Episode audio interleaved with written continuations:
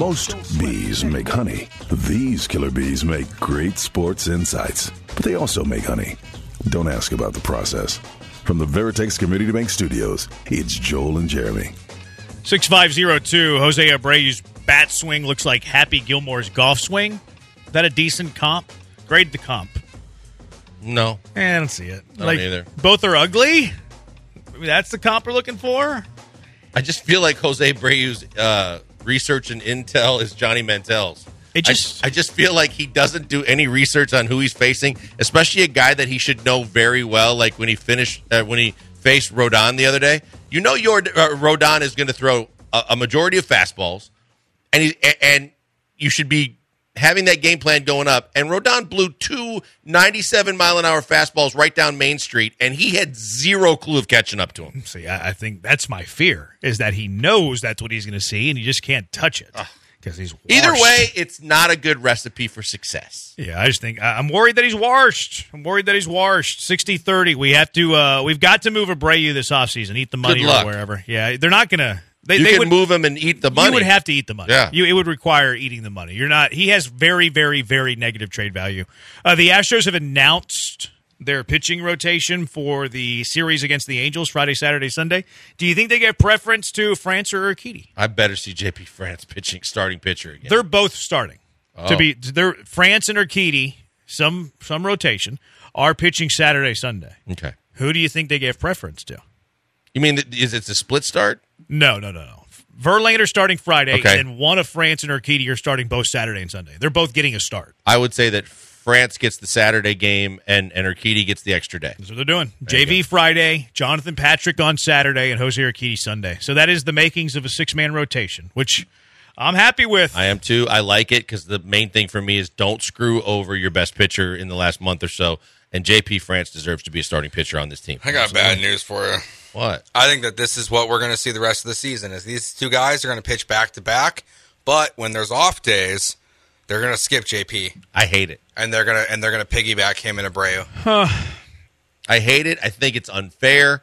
I know I know life isn't fair, but he did nothing to deserve this. And Urquidy has honestly done nothing to get the, the promotion to that level. If it's between the two of them, it should be JP France. Yeah, What- I don't. what if it's- I don't hate the piggyback idea. I just wish it would flip. Yeah. I wish it was Jonathan Patrick starting and Urquidy. I wonder how much like they just know or they don't believe Urquidy can do that. Like he can't get ready quick enough. He Might can't. He he, he can't. He, he's an Odorizzi type. Yeah, they're like so you have to put you have to make him the starter because JP France is the one of the two that can quickly get ready like he did the other night. That would be my But he's kind come of out of the hope. pen before, and he's been he, and he's had success. yeah. So I think I don't think it's as bad as Odorizzi. But hmm. again, of the two guys, with what I've seen recently, I should give the favor to the guy that's had the most success recently, and that's JP France. Yeah, I mean, I'll I'll be upset about it when it happens if it happens again. But if they go with it, I don't hate the piggyback idea when there's off days because you do want Framber to mm-hmm. pitch like on a pretty normal routine. Same thing with JV. Same thing with Hunter Brown. Same thing with Javier. I think those are the right two to have piggyback. But I would flip it. I would have Jonathan See- Patrick start and then Urquidy piggy. I agree with you on Verlander and on Framber because I think they want those. They want to get to that level. And when I say normal rest, I mean they're still giving him an extra day off. They're Yeah. still giving him five Yeah. days pitching on I, I sixth think day because I think of Javi the day needs off. it. I think Javier still well, needs now a he's little pitching. extra. Now he's pitching on a seventh day. Like Yeah, he's that- getting six days off pitching on a seventh day. I That's, just that's, that's I understand. not- I completely agree with your thought process there, but I also see a guy that still looks like he is starting to get. There's signs that he's gotten worn out a couple of times. Uh-huh. Where I, I don't mind him getting a, a couple extra days here. and there. Jose ninety three career ERA as a starter, a four ERA as a reliever. But he's only pitched in three games, so it's hard to really get any sort of sample there. But he's been okay at it. Uh, 713-780-ESPN, HRP listener line 713-780-3776. Junior Broncos, problem with Abreu. He was overhyped from day one by the front office and fans. Abreu was 33 years old when he won his Mickey Mouse COVID MVP. That was an anomaly on above average career. Look, he lost power last year too. Like he hit for an average, but he didn't hit for any sort of power last year. And look, hindsight twenty twenty. I wanted to bray you here too, so I did was too. terribly. I was just See? as wrong as Jeff Bagwell. And we didn't care as much about the power because we said there were other sources in the lineup where you can get the power, but we liked the fact that he normally consistently could hit for some average. He could get on base. You know, with this Astros lineup, there should be more opportunities to knock guys in. And I was as excited as anybody when when he was signing with the Astros. I thought it was a great sign. We were concerned about the third year. I didn't think we were going to be concerned about the first year. Yeah, look, I mean, I, I'm a believer in like the baseball savant stuff. Abreu was was squaring up balls, like he was hitting the ball hard. His exit velo was fine. He was hitting barrels. He's not doing that a whole lot this year. And I- I'm scared he's washed. 713 780 3776. Sheldon Rankins is one of the two defensive tackles for this team. Maliek Collins, I- I'm actually bullish on the interior defensive line of the Texans. I think Sheldon Rankins and Maliek Collins make a very nice pairing relative to the rest of the NFL. I would go as far to say I think they're a top 10 interior defensive line in a four man front. Uh, Rankins was talking to the media the other day, and he went out of his way to compare the Texans to the Jets. He says he thinks the Texans are ahead of where the Jets were in their rebuild, and it, it kind of made my mind wander a little bit, Blankers. What if the Texans are in a position where the Jets were in this past offseason, where everything else looks good, You're gonna get everything a- else looks a fine, veteran quarterback? but you think you're a quarterback away. How would the city react to that if the Texans this offseason, everything looks good? You have a defense that you think you can win games with. Dameon Pierce looks fantastic. Maybe John Metchie and or Tank Dell just surprised the heck out of us to where they have a legitimate uh, receiving corps. They already have a good offensive line, should be a good offensive line. What if in nine months we're looking at the Texans saying they're a quarterback away? What would our reaction to that be? Because Well- remember, the Jets drafted Zach Wilson with the number two pick a few years ago. Well, I, I think that there would be excitement from a Texans fan base perspective because I don't think they care about what draft capital you used, and they're going to care less about the success that, if in that scenario, CJ Stroud hasn't had because of the fact that they believe that they can still go get someone that can do what they need to do in the short term that can make them successful and really experience the heyday of of football in this city again. And I I harken back to the days of Peyton Manning when you had Matt Schaub and you had the chance to get Peyton Manning, and there's still a lot of people that look back with the what ifs and say if they'd have actually done that, pulled the trigger, and got the guy that kind of wanted to be here and had everything else going for them, and just gave you an upgraded quarterback, Texans might have a different history right now. Would you take that scenario, though? Would you take a scenario in nine months where we're talking about the Texans being a quarterback away? Because the good news is you're only a quarterback away. Now, the bad news is it's very difficult to bring that quarterback in. And then the really bad news is you just used a number two pick on that quarterback you thought was going to be that guy. I think the answer is is definitely no. It's it's got to be the Jets' path, which is two years, and then that's really when it enters. Like you've had two years of C.J. Stroud, it just has not worked. But the roster is there. Will Anderson's awesome. You know the O line's really good. Dameon Pierce is a stud. Derek Stingley's who we thought he was going to be, and now we're a quarterback away from really being a Super Bowl team because it just you can't give up on a guy after a year. Like we all know it's going to be bumpy. At year two is where quarterbacks typically take that jump from like you see a, a struggling rookie Trevor to Lawrence. a guy that's going to be a superstar or a star. Yeah, Trevor. Lawrence, you know, he had to get, you know, go through his bumps. Uh, I, I, I think Fast you're forward, right. fast forward at 18 months then. Well, see, I'm playing hypothetical with the scenario you painted. It, it, I think, to Joe's point, it is more realistic if you if it's two years from now, and you've seen kind of what we talked about with the landscape of the AFC, and we've seen some good, but we've also seen enough bad that we have concerns. But not that you're in the Colts scenario per se, but you have everything else, and there's a quarterback that wants out somewhere that you think you can get. I think as a general manager and as an organization, it's a, it's not a very tough call to say if I can go out and get a guy that could be the missing piece to get us to where we want to go, we go get him. Because I'm watching a Hard Knocks yesterday. And look, Zach Wilson was supposed to be the guy that comes in there and changes the whole mm-hmm. dynamic at the quarterback position for the New York football Jets. J E T S, Jets, Jets, Jets. Like, he was supposed to be that guy. And I'm watching Hard Knocks, which, by the way, Aaron Rodgers, I mean, what a guy. You love doing He- this. to me. he's he's at, I mean, and you really think it gets you got to watch No, Hard I, I, I will think it say does. It, it's like it looks like he got out of prison. There was one guy, so I. I can't remember who said it. But one guy looked at the camera and go, Aaron Rodgers is the coolest guy in the league. Everything that is said about him in the media is an absolute lie. His teammates love Aaron Rodgers. All the New York football Jets love Aaron Rodgers. Randall Cobb has followed him around for years. Jordan Love loves Aaron Rodgers. I think a lot of it is a media narrative. I think most people like Aaron Rodgers. At least it seems that Well, way you know, watching it- one episode of Hard Knocks. So now I know everything. It's Gutekunst and the president, Mark Murphy of the Packers. I mean, they made life difficult for him intentionally. They had an axe to grind. They didn't like the way he handled his business. He didn't like the way they handled theirs. They peacefully coexisted. They co-parented, Uh-huh. but there wasn't a whole lot of love. I think Gutekunst comes out as the biggest loser Oh, no after doubt. watching Hard Knocks. Well, to I could have told you. I could have told you that before Hard Knocks. Yeah, I think I think like I get why like Packers fans would hate Aaron Rodgers after everything. The national media hates him because they don't believe in his politics. Yep. Simple, cut and dry. Didn't get the vaccine. They all hated him. Same thing with that. Kyrie Irving. Well, and then You know- he, he exacerbated it with the whole whatever where he went to the the complete darkness retreat and all that other crap. And I too. think a lot of them, like Adam Schefter and these guys, don't like him because he goes on the Pat McAfee show and he gives good interviews and he gives insightful information, and then he says, "Lose my number to Adam Schefter and Josina Anderson." They love him in New York. they should. He does look like he got out. He of could be the savior. I mean, he could be the savior. There's no doubt about it. Look, I've told everybody for years before we got to the boiling point and the breakup that Gutekunst is the whole reason why all of this went south. And Mark Murphy, the president, hired Gutekunst, and he stuck by his guy. And they made absolutely wrong decision after wrong decision, starting with drafting Jordan Love, which led to all of this. And he, I, I, honestly believe he still has game in the tank. He's, he's the fact that he got a fresh start here. I fully expect that he's going to ball out. I think I'm rooting for the Jets in the AFC this year. I think I want them to do well.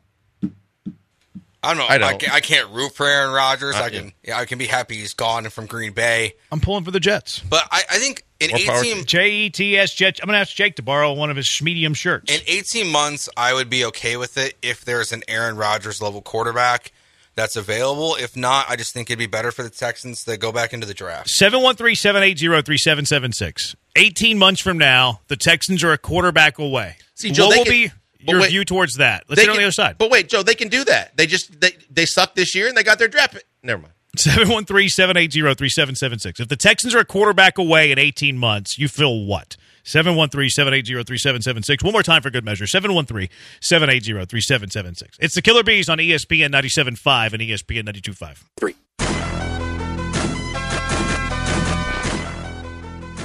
Welcome back to the Killer Bees Nuts. Live from the Veritex Community Bank Studios on ESPN 97.5 and 92.5. Here's Joel Blank and that Jeremy Branham guy. In 18 months the Texans are a quarterback away, you feel what? And then Joe's trying to take a deep dive into which quarterbacks would be out there. Now, this is kind of the Jets model, right? Like you've built up a really good defense. Now you're probably missing like a Garrett Wilson, like Breece Hall, Dameon Pierce. Are they on the same tier? Like there's arguments to be made there. Probably not. Uh, but you know, let's just play along. You're probably a Garrett Wilson away, but let's say Cleveland has a top ten pick next year. You get Cleveland's pick. There's your receiver. CJ Stroud, his second year, let's say Colin Cowherd's right, continues to disappoint. You have a top 10 defense. You have a good offensive line. You have a good running back in Dameon Pierce. You have a good receiving corps anchored by whoever that Cleveland pick is. But CJ Stroud is holding you back. Like Zach Wilson, also a number two pick in the NFL draft a few years ago, holding the Jets back. So what do they do? They give Zach Wilson two years, a lot of it injury riddled, and then they go out and get Brett Favre. And now they feel like they're a Super Bowl contender. And you have Robert Saleh on Hard Knocks Did you see that quarterback? Did you see that throw? Aaron we got Rodgers. a special guy. You said Brett Favre. My bad. Same thing, frankly. Um, Not really. I mean, Aaron Rodgers is- isn't a thief and stealing state money, but I digress. Um, but everybody's happy at Jets training camp. They think they're a Super Bowl contender. You have Robert Saleh saying, embrace the expectations and sell above it like an eagle. They think they can win a Super Bowl this year. 18 months from now, the Texans have it all figured out, except for one position, the quarterback you drafted at number two, much like the Jets have it all figured out, other than the quarterback that they drafted at number two at Zach Wilson. They go out and get Aaron Rodgers. Would you can you live with that? For me, I can live with that because it tells me that the Texans are like knocking on the door. The Texans are on the cusp. If it meant that CJ Stroud is a bust to give the Houston Texans knocking on the door on the cusp of being a contender, I personally would take that. I think any fan should.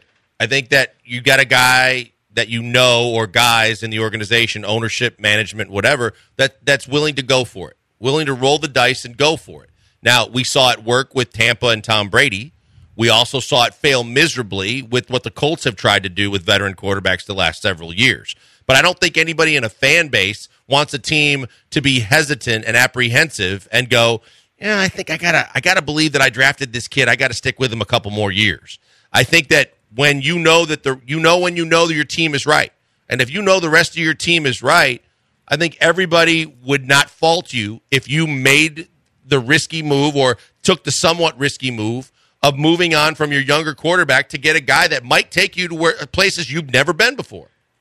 I would do anything for the Texans. I mean, not anything, but I would do a lot for the Houston Texans to be on the cusp of a Super Bowl contender in two years, even if it meant sacrificing yeah. the number two yeah, pick in the NFL draft. CJ, Sorry, CJ's feelings are hurt as long as I got a chance to do things that, as as a fan of this team, I've never seen done before, like go to an AFC Championship game, go to a Super Bowl, you know, achieve new heights and really change the culture and the attitude of the city and everybody towards the team and the results and the expectations. I sign up for that 100 times out of 100. Now, sorry about it, but I, I would sacrifice C.J. Stroud to be a Super Bowl contender in two years looking for that quarterback. You know, I, I think it's very realistic that we're having this conversation. Do you think so? I mean, look, look at Chicago. I mean, Cowherd's a genius. Look at Justin Fields. They they had to make that decision this year after Justin's second year. Zach Wilson after his second Trey year. Lance? Trey Lance after his second year. Mac Jones is in a quarterback battle with Bailey Zappe. I think it's just Zap. Zap. I like I, Zappe better. I'm not sure actually. I thought it was Zap. I think it's Zappe. Zappe sounds cooler, so I'm going with Zappe. So we had a texture that got onto us about it one time. You and I did this a few months ago, I think. But like, I think it, so. I think just, it's why it triggered my mind. I feel like that there's a good chance that we are asking these questions if CJ Stroud is for sure the guy after two years because he's not Trevor Lawrence. He's not Joe Burrow. Like, there probably will be major question marks still after two years because it's going to take him time to adjust to the NFL coming from Ohio State. That's very fair from what Cowherd said. It's just it's just the way the world works. Unless you have a superstar quarterback, you got question marks. Look at Danny Dimes. Like, yeah, it looks like they finally figured it out, but how long did it take? Are you still sold on Danny Dimes, Vanilla Vic? I'm not. I mean, I'm not, but they are. Vanilla Vic, I haven't heard before. I've said it a dozen times on this show. Well, I haven't heard you say it. I, I, I, don't. I don't know why you had to even bring that up like that, but okay. I just never heard that that nickname given, or that moniker. But to me, it's a business. I think that's what everybody gets irritated from time to time with sports when they're reminded of the fact it's a business. If you're running your business to try and win football games, not that everybody is, but if you have a situation where you can really capitalize, even financially, on the fact that you can take it to another level, you can't worry about the fact that your quarterback and his agent might have their feelings hurt, but you got a chance to upgrade, get better. We see it all the time. Daryl Morey did it with basketball players all the time. One year they're the apple of his eye, and the next year they're an asset being used to get someone better to move up and move on. And that's how sports is, is run these days. 6670. I got Joel's back on this one, Branham. He lets you slide when you misspeak. He lets you slide big time on Brett the Jet Favre. Blankers corrects me all the time. No, I don't. I try Rightfully so. Rightfully so. Good thing I never correct uh, blankers. Yeah. But Joe went right at me. 713. you go at me all the time. I don't blame you. I, I encourage you to. 713 780 3776. Let's go out to the HRP listener line. Mark, you're in the hive with the Killer Bees. What's up, Mark? Hey, how y'all doing? I got uh, two quick questions. Great show out there. Hey, uh, man, uh, Colin Cowherd, man, you leave all that whack the back of lawn up there in Portland, man. Everybody know good and well that the main person is Bryce Young because everybody know just all them quarterbacks that came out of Alabama lately, besides Justin Hurst, because he went end up getting coached by uh the the Oklahoma coach and stuff, so that would made him a little bit better and stuff. But uh and Anthony Richardson, we already know he's a low hanging fruit and stuff. So we know we know he can be the best or he can be a bust and stuff. another question and stuff about uh, Jon Singleton. You think he can be our next uh, Jeremy Pena man that you know actually boost the team and stuff? I think that there. Appreciate Thanks, it. Mark. Mark. Thanks for listening. I agree with everything you said. Do you? Yeah. If I asked you to just repeat it verbatim, could you? Well, I agree with the uh, the part he talked about with the Texans quarterback, and yeah, I agree. Jalen's brother Justin. Um. Yeah, I mean, mispronounced the name, yeah. but no. you always you Look, always hold back and never. I do. I hold back. Uh, It's not you this time. um.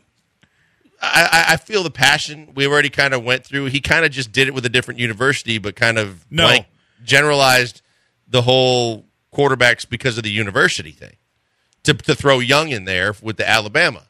No, I look. I agree with Mark. That's the point that I was trying to make. It was that for the arguments that Cowherd said about Stroud at Ohio State, you could equally You say the same about thing about Bryce Young, yeah. and that's what I, we were talking about earlier in the show. Was like I think it's actually like a powerhouse thing. I don't think it's only an Ohio State thing. I think it's a powerhouse. College football programs have a tar- hard time producing quality NFL quarterbacks. Now, there's exceptions, exceptions to every rule. He brought up Jalen Hurts. Hurts went out and coached. Like he was coached by Lincoln Riley. I think that helped Jalen Hurts be a pro. Oh, without question. I don't think Jalen Hurts is Jalen Hurts without without Lincoln Riley. To be completely No, honest, I think Mark is spot on with that. I do too. I completely agree. As far as Jon Singleton, Jeremy Payne, no, I, I don't think Singleton's going to get the opportunity. Singleton's also did. a lot older, and people forget that he did have the one, the first go round with the Astros way, way, way back when, and he's been clawing his way trying to get back to get another uh, another shot. Yeah. He got the shot in Milwaukee, it didn't work out. It was a quick exit. He got one in Sugarland. He excelled. Now he's getting a chance in the bigs. He had one at bat so far. Let's not put the cart in front of the horse just yet, and see how he plays, and and and see how it goes. Kingwood Eric. Uh, so, who would the veteran quarterback be in a few years under this scenario? And that's what we were kind of workshopping. Like somebody texted in that quarterback in the, with the Chargers would be good. They just signed Herbert to a huge, Yeah. massive deal. Like our top ten quarterback list was this because Rodgers was top ten quarterback. Mm-hmm. We had Rodgers as our sixth best quarterback. Mahomes, he's locked up. Burrow's not going anywhere. Allen's not going anywhere. Jalen Hurts isn't going anywhere. Herbert's not.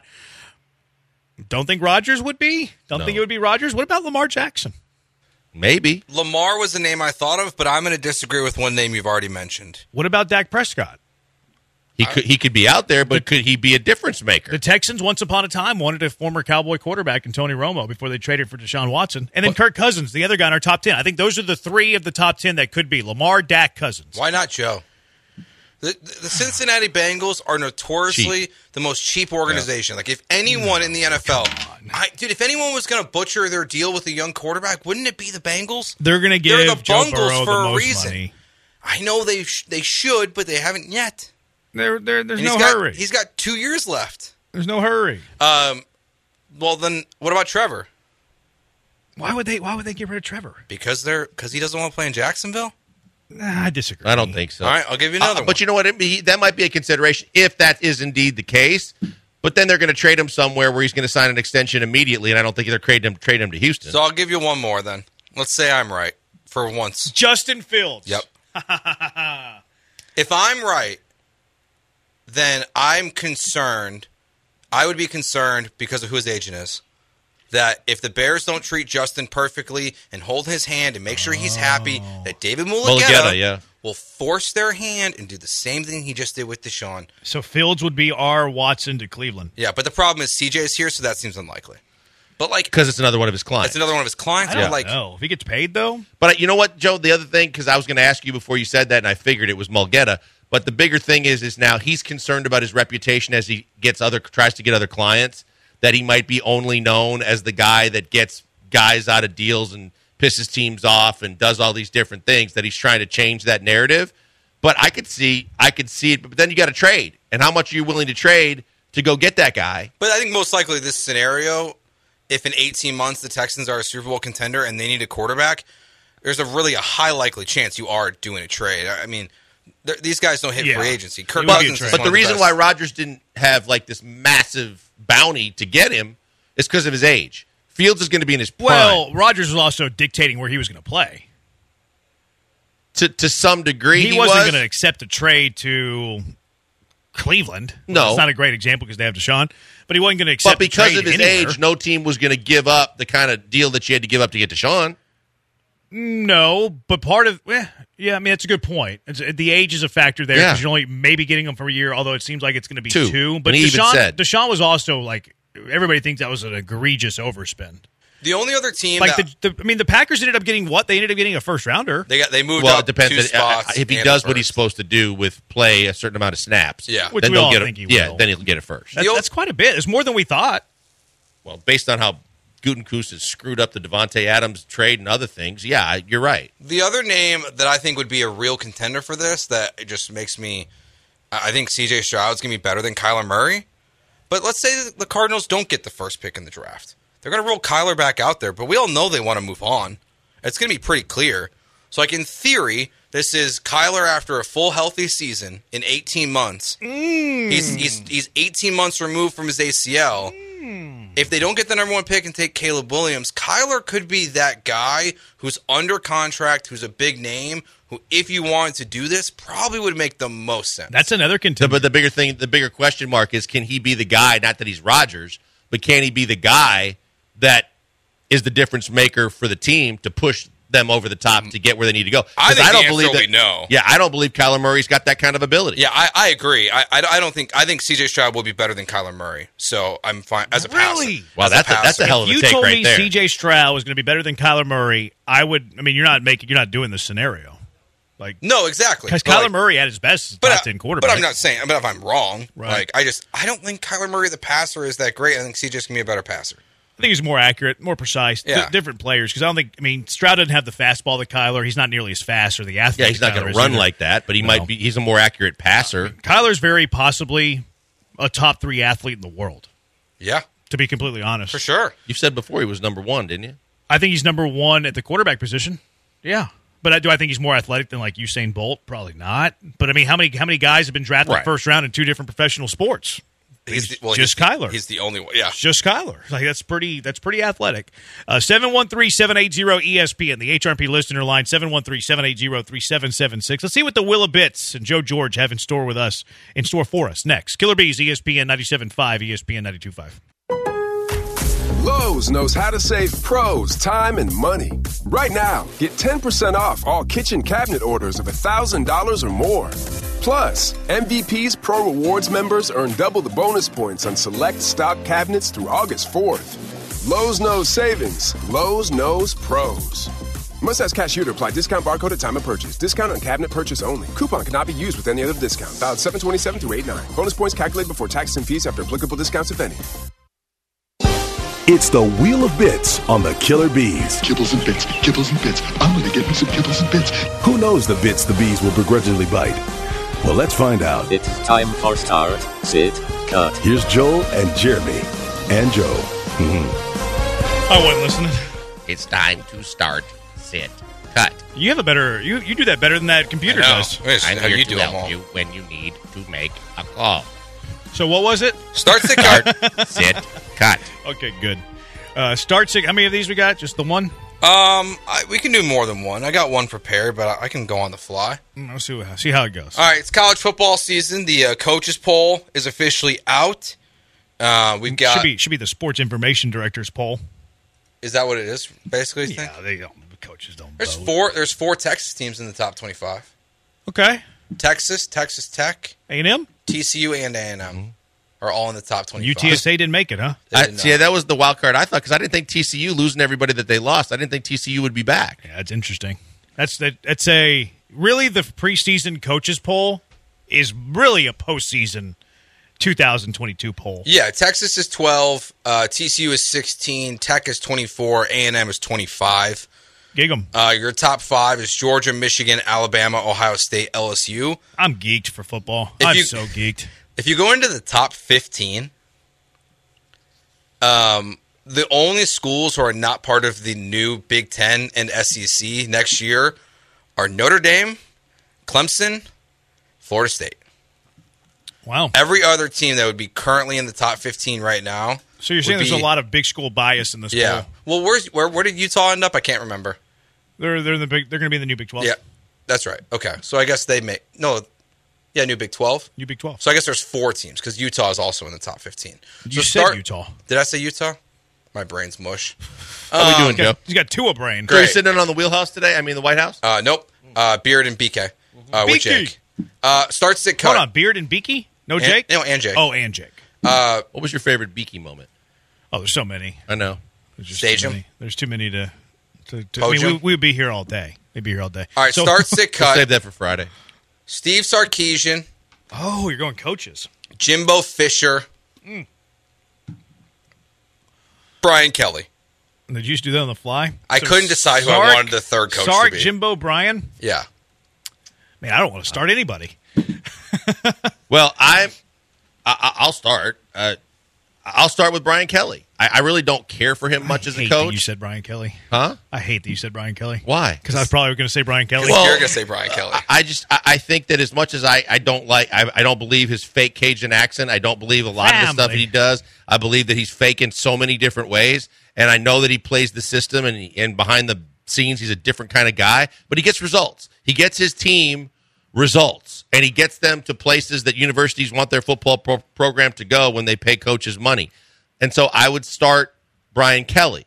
I would bench Jimbo because of the fact that he gets somewhat results. He never gets to the expectation level, and he hasn't at least at A and M, and even at Florida State. I don't think he was great. He, he had a couple years, but I think that Jimbo is going to get you competitive. Jimbo's going to keep you competitive.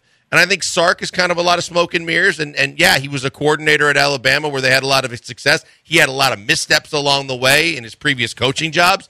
And I think that as much as he's done good with recruiting so far, I'm not sure that I'm a huge believer in him as a head coach. So I, I'm going to cut Sarkisian. Um, I'm going to go with Brian Kelly. I, I don't love our our stable of coaches here. Brian Kelly did a pretty good job at LSU. Like from the start of the season where they were Ahead to the end of the year, they they they made a pretty good improvement. Yeah, that was a big so, jump. and look, like we knock what he did at Notre Dame a bit. Notre Dame has some built-in disadvantages. I think he did a good job at Notre Dame, quite frankly. So I'm going to go Brian Kelly. Like I don't love these three options. I will sit Sark. I will sit. I mean, Sark wins games, and Sark also like both these guys have kind of disappointed. But I think that like Jimbo to me is the guy over all these others that I feel like he is un, he underachieves all the time. Like when his Jimbo had a good football team that didn't have Jameis Winston on it. Look how he left Florida State whenever he left Florida State. That was a program that was on its way down. They were losing by the time that he got Well- saved by Texas A&M, and Texas A&M has been disappointment after disappointment after disappointment. Like to me, it's to me it's Jimbo. He left. He left Florida. State because of his disdain for the fact that he wasn't going to get money and get facilities and get the things that he thinks that he thought and rightfully so that he needed to compete with the other really and- big schools in college football. And A&M gave him the bag. Sure, they did. But Jimbo Fisher in his final year at Florida State was five and six. Yeah. Jimbo Fisher finished on on Jimbo Fisher's way out the door in the ACC. He finished second in the Atlantic Division. He finished third in the Atlantic Division, and then in his final year he went five and six and finished sixth in the Atlantic Division. Since joining A and M, second in the West, fourth in the West, second in the West, third in the West, sixth in the West. That's mediocre. It's mediocre. In fact, it's been bad at times. I think that's why you. I think when you look at this, the, Can't get a quarterback. it's preseason. A&M's 25th. Florida State is eighth. Florida State's a real contender for the for the college football playoff this year. Like, they're going to be really good. So it's you know that program. It looked like there was a there was a hiccup, but it seemed like it was his fault. And like now they're back on a momentum of being in the Florida State that they're supposed to be. from from the sources that I have and the and what I've heard, you you might be right, Joe, that it's his fault because he just pulled the plug and just said screw it, that I'm out. He he didn't want to put up the fight, but because it was state money that they were trying to get to fund everything that they were trying to do, and he was banging his head against the wall and wasn't getting what he wanted. It was basically like, you know, I- I'm throwing in my whoopee and my pacifier and I'm going home. And he literally did that. I think he did that in his last year there. Yeah. I think he was on his way out before that last year there. Quite honestly, I I was going to say that with the record you said. Yeah. I can't wait for Jimbo Fisher versus Bobby Petrino. Yeah, shouting See, match on the don't- sidelines. I think that was a good hire. I think it was too bad. I think there's. But they gonna- still haven't decided who's calling plays. It sounded to me, based on the press conference they had earlier this week, that it's going to be Petrino. If Jimbo hired Petrino and Petrino does not call plays, That would be baffling. What are we It would- doing? but it would. But the only reason why Jimbo hired Petrino because I think he was forced to and had to. He didn't want to. But if he was forced to and had to, then who is he going to be forced to and have to call plays? I, I think that it's right that Petrino's going to probably call plays, and I think that's what you have to say publicly. Yeah. Though it was kind of skirted the other day in the press conference. But I think that overall, you know that the power is going to be with Jimbo to overrule. I think that he's going to do that a lot. Maybe so. I think. I don't think it's. Gonna, I think there's going to be contention there. Oh, for sure. Certainly. At a certain point, if he starts doing that and continues to do it, if I'm Bobby Petrino, I'm pissed too. And I think you're right. It could come to a head. So Jimbo, what did you say, Joe? What was I, yours? I'm I'm with you, Jeremy, just because I don't believe in Jimbo. I don't either. I, I like Sark. Like I, I I'm fine with Sark. I think Sark can win games. Like if people want to hold him, you know, for having some tough times in his life and what was going on at USC, and that the only reason why he won't succeed as a coach, I think that's a joke. Like he had an alcohol problem, and it seems like that's fixed. He's recruited better at Texas in a lesser conference. He's got better quarterbacks. Like they've just, I think they've got a way, way better chance. They would have beat Alabama last year if Quinn Ewers didn't get hurt. Like Texas A&M, what have you done for me? Nothing. Like you beat Alabama. The thing that always- like two weeks after losing to a not top twenty-five team. The thing that always baffles me about A and M, and it really has baffled me about Jimbo. He can recruit. He can get a lot of big names. He can have a, a really highly regarded recruiting classes. He just can't get a quarterback. I also think Jimbo doesn't recruit good kids, for the most part. Sorry if your kid goes to Texas A&M, but like I think they they have a lot of problems on and off the field. I am excited to watch Weingarten this year, though. What's that? They're they're their quarterback. The player is a true oh, freshman. I last thought year. it was like a reality TV show you were looking at. No, they, he was their true freshman last Oh, year. That played right. the last few You're right. games. He's a local kid. Uh, he's he's good. He's good. I'm excited to watch him. this Where do you go to high school? I think he went to Bridgeland or or Seven Lakes. I can't remember the. I think it was Bridgeland. Okay. He's a really good baseball player too. I think it's Bridgeland. Uh, Seven one three seven eight zero ESPN. Who would you start sit cut between those three college football coaches? Brian Kelly, Sark, Jimbo. 713-780-3776. Are we going to fall for this Michael Brantley trap?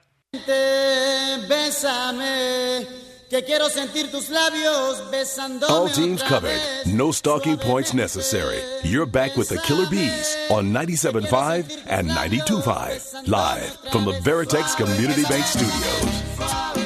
Oh, I love when Christian Javier pitches. If for nothing else, we get this song. So Can Christian Javier love when he pitches and make us all love it too? this is a tough lineup for Javier. It's a big Tough park. lineup for anybody. It's a big park though. It's a big outfield. That plays good for Christian Javier because he's a fly ball pitcher. Um, How about the one that Framber kind of lost in the sky last? I mean, Framber Yordan lost in the sky last night. Meyers and him Meyers covered like a hundred and some feet to go get it. Thank God for that. We got big news in the lineup today. and I can't Are we wait. are we gonna like it or not like? it? I haven't seen it yet. I don't know. You guys like personal center fielders? Mauricio Dubon, For Javier, he's back. I don't like this. Jake Meyers is a better outfielder Yeah, why- than Mauricio Dubon.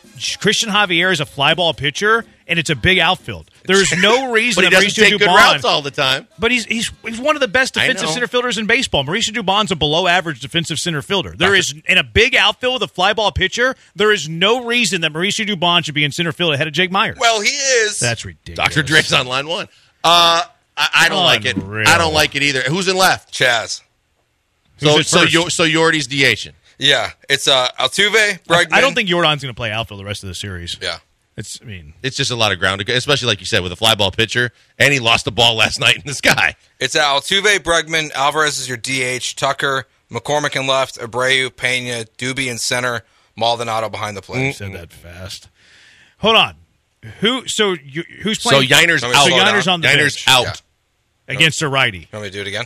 Wait, I don't even know who's pitching for Baltimore. If I'm being completely honest with you, It's uh, the kid they traded for. Javier seven and two, four thirty nine ERA against Jack Flaherty, who pitches from the right side, eight and six with a two forty, uh, four twenty eight ERA. The fact that Yainer Diaz is on the bench against a right handed pitcher, and I hate this lineup so much. I told you. I hate whenever Yainer's sitting. Period. I told myself I wasn't going to do this. Told myself I was not going to get disgusted with Have you waited this long to go anti Dusty on something? No, I've been anti Dusty on some things, but usually not his lineups. The fact that Yainer Diaz, we talked about it earlier. When Yainer Diaz is on the bench against a right handed pitcher, it is not a serious lineup that day.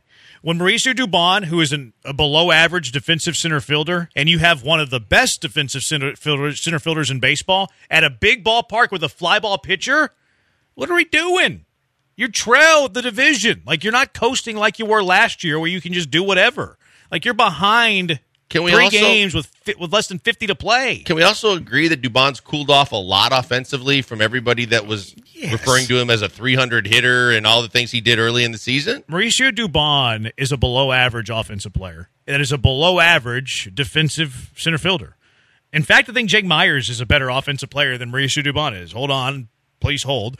Jake Meyers is an OPS plus of 96, which is close 100. OPS plus 100 is league average.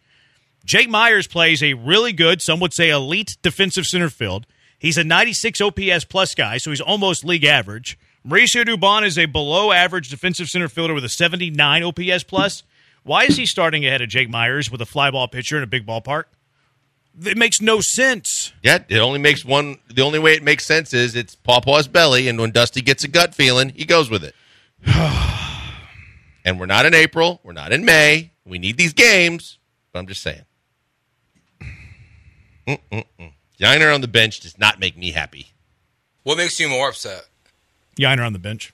Over Dubon in center? That make yeah. Yeah. I can like Dubon. Like you give him a spot start. He touches the baseball nicely because he has contact skills. The problem ever is notice that he Yainer touches the far. baseball nicely after he gets two strikes? He seems to always get in two strike counts or get Well, he swings at everything. he gets down in the counts, but yet still finds a way to put the bat on the ball and a lot of times put it in play. Never works a, a I, walk. I just think Dusty does not believe in him at first base at all, and that's why Abreu's going to be at first all the time. but Brayu stinks at first base too, though. I- Wait, but he doesn't believe in who at first base? Yainer. Oh, He just doesn't believe in him, and that's why Abreu's for out God's there. sake, he put Kessinger there this weekend. it was like a, Over it was one game over Yainer. The- that that annoys the hell out of me. I know, but like Dusty's, I think Dusty's made it very clear how he views him, uh, how he views Diaz as a first baseman, You're probably right. and You're probably it's not right. good. But I think that Yainer's just as good defensively as Abreu. Like it's not Yuli. You know what I mean? Like Yuli, good defensive Yeah, first baseman one of them needed is to be. scooping everything and making the right plays and saving you runs. Both of them are kind of a liability at first base. Yiner because I think he, he's just inexperienced. Abreu because he just sucks and it's not going to change. So why not throw Yainer out there? Todd's re- Todd's typing in BVP stats because he likes to defend Dusty from time to time. He says that uh, Abreu's one for three versus Flaherty with a home run lifetime. Was that pre or post washed Jose Abreu? Todd, the show was that before Jose Abreu was washed up, or was it uh, after Jose Abreu was washed Todd, you up? betting on Abreu tonight? You betting that's going to happen again? Poncho, curious. Dusty has a hunch. Dre Dre doesn't believe in outfield defense. He thinks Tucker was overrated last year, and he doesn't think that Jake Meyers is good this year. Um, what do we have here? Degenerate says Javier needs a gym today. Eight six nine three, dude. I'm over it. I've been backing Dusty, and I can't do it anymore. Borderline sabotage, and yes, I'm being petty. I just text that in to our inbox. 3703 Dubon has a stronger arm probably. There's no doubt about that. Uh, Dubon has a much stronger arm than Jake Meyers, Well, but everybody does. give me range over arm in center field. Sorry. Joe, you might be able to hurl it further than Jake Meyers. Oh, I don't know about that. No, Jake's Jake's arm's actually stronger than Chas's. People Jake looks like Or, he, he just looks like he needs three hot crow hops and uh, just a huge running start to get it to go anywhere. He anywhere. puts all of his might behind a 72 mile per hour throw. You're, you're right about that. He doesn't have the arm, but what a what a lineup for Dusty today. 60-30. Dusty's so deep in y'all's heads, and I love it. Could y'all cry anymore? Yeah, we could. Yeah, we could. Could, yeah. Yeah. We Yeah, could. keep texting and keep hang- listening. Hang tight. Wait till tomorrow's lineup. Wait till tomorrow's lineup. Oh, wait, they don't play tomorrow. No, Never they- mind. they play tomorrow. Oh, they play tomorrow. Oh, they did day game. They play like 11, so 305 is when they play tomorrow. Um, did you hear what Jeff Francoeur said on the TBS broadcast about Michael Brantley? You did. I didn't because I was watching AT and T. Jeff Francoeur passes on on the broadcast that uh, Michael Brantley said his rehab has ramped up and cleared a bunch of hurdles. Francoeur, again, said Brantley's rehab is ramped up and has cleared a bunch of hurdles. We know that Dusty likes to give national guys more stuff than local guys. We're not going to be fooled with this Michael Brantley getting ramped up thing again, are we? You know how I feel. sprinkles, uh, however you do it, icing and sprinkles or sprinkles and icing. I'm not talking about sprinkles and icing because we've been down this road too many times. We've gotten excited or got a lot of anticipation and heard all the right things until we didn't, and I'm not doing it anymore. If sprinkles and icing finds a way to be able to play, yay, late in the year or the playoffs. I am not waiting on him. I am not getting excited about him. I am not counting on him. So miss me on all of it until he puts the uniform on for real. Fool me once, shame on you. Fool me twice, shame on me. I'm not going to believe the Brantley stuff until he's activated by the Houston Astros. Is it cool to see this news? I guess. But again, fool me once, shame on you. Fool me twice, shame on me. I'm not going to believe Michael Brantley's a real thing until Michael Brantley's wearing an Astros uniform and is in the active roster, on the active roster. So, uh, cool, cool story. Not going to put any stock in that. We uh, we ticked off some Aggies, uh, Joe George. Oh no! Yeah, we ticked off some Aggies here. ESPN 97.5, your home of Texas A&M football and basketball. Yeah, he says, "What has Sark done? He's been Aggies. what has Sark done? He's been mediocre everywhere he's been. Typical Coug high and dumb producer." Charlie G, thanks for listening. Sup, Charlie? Uh, what has Sark done? He's a two-time Holiday Bowl champion. Not anybody wins Holiday Bowl championships, and Sark has done it twice. That's what Sark has done. All right, it does it for us. Thanks to Joe George for doing all the hard work. He's blank on Brandon. We'll talk to you tomorrow. The Will House with Beaky, Jake, and Josh Beard is next on ESPN 97.5 and ESPN 92.5.